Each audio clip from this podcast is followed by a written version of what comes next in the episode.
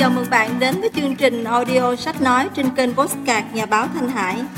Hôm nay mình xin mời các bạn nghe bài viết Trích sách kỷ yếu 70 năm sư phạm văn khoa Khoảng trời, cây lớn, chồi xanh. Xuất bản Hoa ngữ văn Trường Đại học Sư phạm Hà Nội tháng 11 năm 2021 Bài viết có tên Giáo sư Đặng Thái Mai Những kỷ niệm về thầy, người tái sinh đời tôi. Tác giả Giáo sư nhà giáo nhân dân Nguyễn Đình Chú Giọng đọc Lê Trang Kênh Postcard Nhà báo Thanh Hải. Mời bạn nghe trên các nền tảng phân phối âm thanh như Buzzsprout, Apple Podcast, Spotify Podcast, Google Podcast Bản quyền audio sách nói Việt Nam Digital.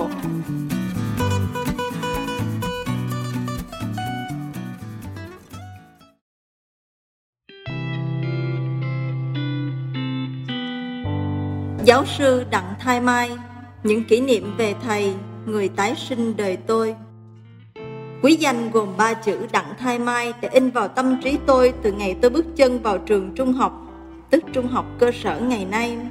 Bởi ở xứ nghệ của tôi ngày trước, các bậc phụ huynh, các thầy giáo thường hay kể chuyện những tài danh học vấn của quê hương cho con em, cho học trò nghe. Thời Tây học là Cao Xuân Huy, Đặng Thái Mai, Tạ Quang Bửu, Nguyễn Đức Bính, Hoài Thanh, Lê Thiệu Huy, vân vân. Chuyện về Đặng Tiên Sinh mới 12-13 tuổi đã ngốn gần hết tủ sách chữ Hán của gia đình, vốn có tiếng là tủ sách lớn thứ hai sau tủ sách của gia đình cụ Thượng Cao, Cao Xuân Dục, Thượng Thư Bộ học của triều đình Huế trên đất Nghệ An. Văn kỳ thanh về thầy Đặng Thái Mai là thế, nhưng kiến kỳ hình thì phải đến năm 1950. Bấy giờ, thầy là giám đốc giáo dục liên khu 4 đến thăm trường cấp 3 Huỳnh Thúc Kháng và thăm hai con gái là Đặng Thanh Lê và Đặng Anh Đào đang cùng học với tôi tại đây. Lần đầu thoáng trông thấy thầy, tôi rất mừng. Ban đầu thấy thầy xấu trai, nhưng ngay sau đó lại thấy đây là một gương mặt rất hấp dẫn, càng nhìn càng thích, bởi có một cặp mắt tinh anh sâu thẳm vô cùng. Trong dịp này, tôi bắt đầu biết đến thế nào là trí nhớ tuyệt vời và tri thức uyên bác của thầy so với nhiều học giả khác mà về sau tôi biết. Cuối năm 1954, tôi là sinh viên Đại học Sư phạm Văn khoa Hà Nội do thầy làm giám đốc. Trong khi thi vào, tuy đơn giản nhưng vì lẽ này nọ, tôi vẫn nơm nớp sợ hỏng, không ngờ lại cao điểm nhất và lọt vào mắt xanh của thầy. Theo chị Hà, phu nhân của võ đại tướng, người cùng thi nói lại với tôi và một vài người bạn khác, thì khi chấm bài tôi, thầy đã nói cậu học trò nghệ này có khác. Thì tốt nghiệp tôi là thủ khoa, duy nhất là hạng bình trong tứ hạng ưu bình thứ liệt. Lại gặp được không khí sửa sai cải cách ruộng đất nên được giữ lại làm cán bộ giảng dạy của trường. Có ba thầy chọn tôi làm trợ lý, thầy Nguyễn Lân chọn làm giáo dục học. Tôi từ chối. Thầy Đặng Thái Mai chọn tôi làm văn học Trung Quốc. Thầy Nguyễn Đức Thảo chọn tôi làm lịch sử tư tưởng, tức môn triết học. Tôi đã nói với tổ chức là hai thầy hai môn này tôi đều quý trọng, đều thích thú. Tùy trường xếp ở đâu thì tôi sẽ ở đấy. Sau đó tôi được xếp làm trợ lý thầy Thảo, rồi về lại văn khoa làm trợ lý cho nhà văn Hoài Thanh vốn là chú vợ tôi. Tưởng thế là yên chuyện, nhưng mấy lần nhà văn Hoài Thanh nói với tôi, cụ Mai vẫn bảo phải trả anh cho cụ.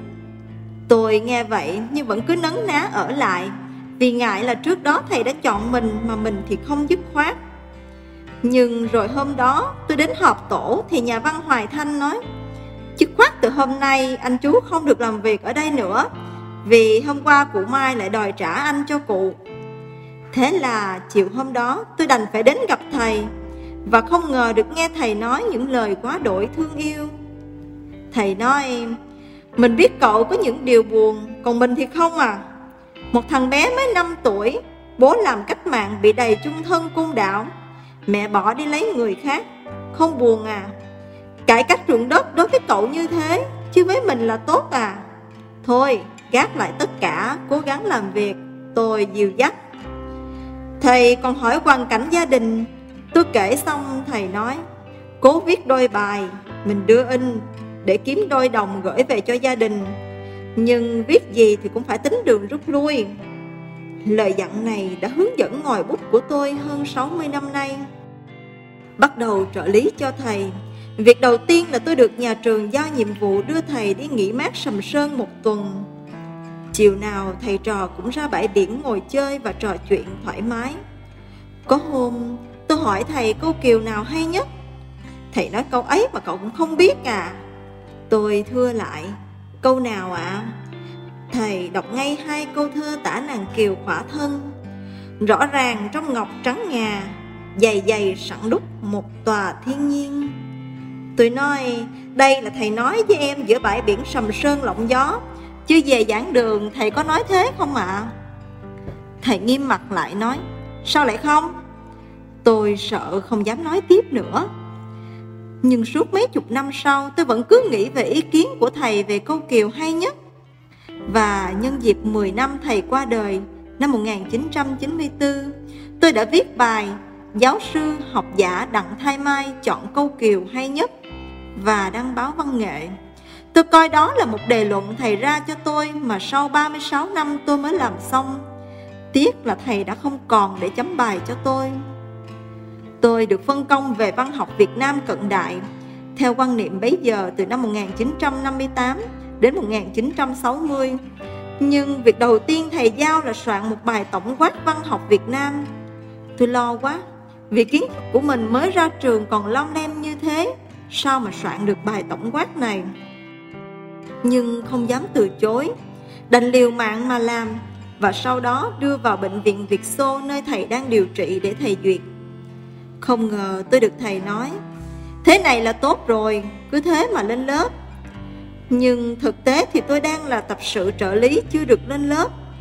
Sau này tôi hiểu tại sao Tôi làm văn học cận đại Mà thầy lại bắt tôi soạn bài tổng quát văn học Việt Nam. Ấy là bởi thầy tránh cho tôi tình trạng Nhìn cây mà không thấy rừng, Đi vào điểm mà không có diện. Quả thật đây là một kinh nghiệm vô cùng quý báu, có tính định hướng của một bậc đại sư, đã truyền cho tôi để thành hướng đi của nghề nghiệp nghiên cứu văn học suốt đời của tôi. Tôi làm việc với thầy một thời gian thì có thêm anh Lê Trí Viễn được điều từ ban tư thư của Bộ Giáo dục về khoa văn học Đại học Sư phạm Hà Nội. Hàng tuần, hai anh em tôi vẫn có vài buổi đến nghe thầy hướng dẫn soạn bài và viết giáo trình. Nhưng kiến thức của thầy mênh mông uyên bác quá trong khi yêu cầu của các bài giảng thì phải rất cụ thể và cũng vừa phải. Nếu theo hẳn những gì thầy truyền cho thì không hợp với bài giảng, cho nên chúng tôi một mặt thì cố ghi chép hết những gì thầy nói, coi như là củ quý, dùng ngay được thì dùng, còn thì để làm vốn về sau, chúng tôi phải chủ động từ đó mà có giáo trình về văn học Việt Nam cận đại để phục vụ việc học tập cho sinh viên văn của hai trường Đại học Sư phạm Hà Nội và Đại học Tổng hợp Hà Nội trong năm học 1958-1959 và nhiều năm sau đó.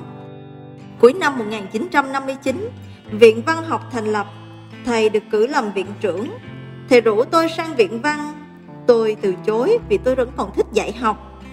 Như thế là thầy trò chia tay nhau Tuy thế, tôi cũng vẫn là cộng tác viên của Viện Văn ngay từ ngày mới thành lập. Do đó vẫn còn dịp được gặp thầy. Dĩ nhiên là không được gặp thầy trực tiếp dìu dắt sát sao như trước nữa. Nhưng có điều đặc biệt là đến năm 1967, nhà nước sau khi đã có Bộ Sử Quốc gia, chủ trương viết Bộ Văn học Sử Quốc gia, không ngờ tôi lại được mời tham gia. Danh sách những người biên soạn Bộ Văn học Sử này được ban tổ chức Trung ương duyệt và chính phủ ra quyết định có chữ ký của Phó Thủ tướng Lê Thanh Nghị. Tôi được mời tham gia trong khi ở khoa văn có những bậc đàn anh như Lê Trí Viễn, Trương Chính, Bùi Văn Nguyên, Nguyễn Trác lại không được mời.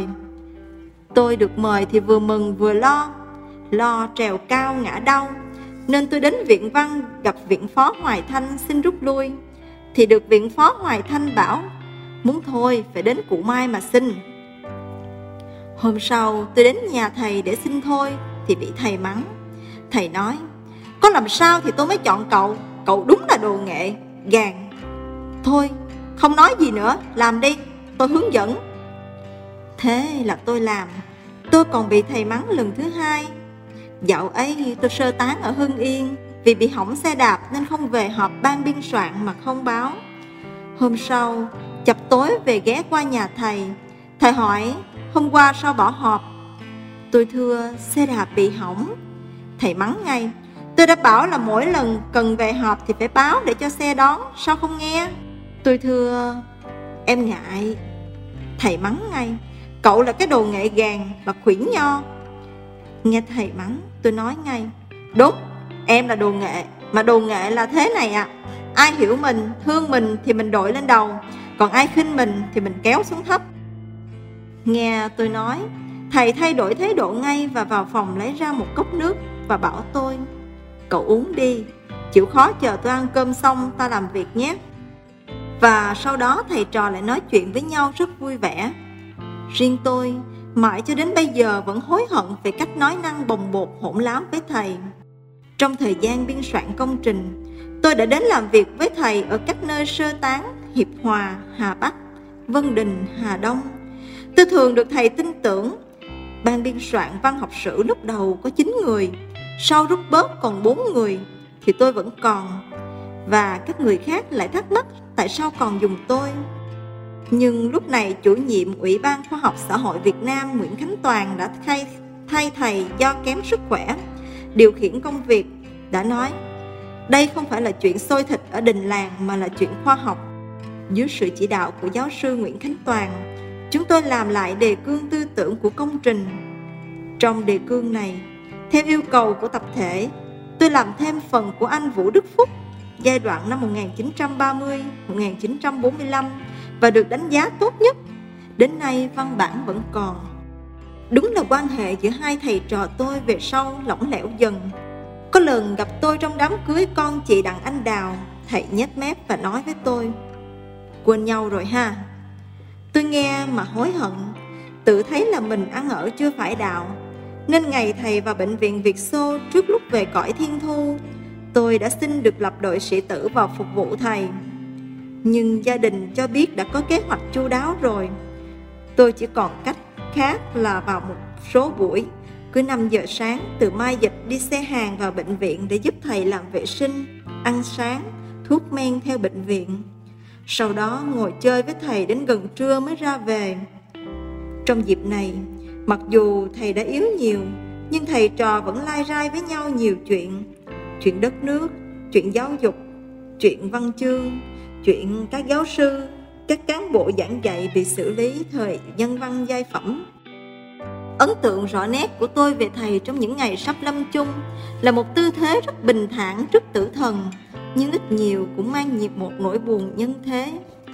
Thầy qua đời, tang lễ được tổ chức tại trụ sở mặt trận Tổ quốc Việt Nam. Tôi được túc trực bên cạnh quan tài của thầy và sau đó cùng tiễn đưa thầy đến Nghĩa Trang Mai Dịch Đêm đó tôi cứ trằn trọc khó ngủ Vì cứ nghĩ đến công ơn tái sinh của thầy cho cuộc đời mình Phút 70 đời với tôi là có chiến thắng Điện Biên chấn động địa cầu có hiệp định Geneva nửa nước hòa bình thủ đô Hà Nội được giải phóng Mà cuộc đời tươi tắn lại Dù trên mình vẫn còn rỉ máu Tôi được là sinh viên đại học Học hành thi cử cũng có kết quả Được giữ lại trường làm cán bộ giảng dạy được trợ lý cho một đại sư triết gia duy nhất của Việt Nam. Để hôm say, sau hơn 60 năm trời, tôi có được gì để đỡ xấu hổ khi đứng trước bàn thờ tiên tổ? Đỡ hổ thẹn trước anh ninh của thân phụ. Người đã từng nói, sinh, nhân đức tuyệt nhiên thế nhân ái mộ, tử, tai ương bất trắc thiên địa sầu bi, đã truyền dạy cho tôi thuộc lòng từ lúc năm sáu tuổi lời dạy của tiền nhân. Hoàng thiên bất phụ hảo tâm nhân, Ký sở bất dục vật thí ư nhân Cần kiệm liêm chính bất đắc dĩ công vi tư Tri túc tri chí Tôi thực sự tin vào âm phù nhưng không thể thiếu dương trợ. Tôi được nhiều thầy, nhiều quý nhân phù trợ Mà người đầu tiên quyết định nhất Chính là sư phụ Đặng Thai Mai Mà trọn đời tôi chịu ơn. Năm nay nhân kỷ niệm 70 năm ngày thành lập trường Đại học Sư phạm Hà Nội, thánh địa của tôi, đất hứa của tôi, sinh địa của tôi. Trong đó có khoa văn Trăm quý ngàn yêu mà đến nay tôi đã từng có mặt 67 năm trong tình thương của đồng nghiệp. Để bao thế hệ sinh viên Mà nay người còn người mất Tôi viết những dòng chữ này để thêm một lần tạ ơn thầy Đặng Thái Mai, nhân đức tuyệt trần, danh nhân văn hóa của đất nước, vị hiệu trưởng kiêm chủ nhiệm khoa văn đầu tiên của nhà trường, người tái sinh đời tôi. Xin thầy nhận cho vị đại sư phụ vạn vạn lần kính yêu và biết ơn của con. Yên Hòa Thư Trai, tháng 7 2021, chờ đón lễ Vu Lan, giáo sư nhà giáo nhân dân Nguyễn Đình Trú.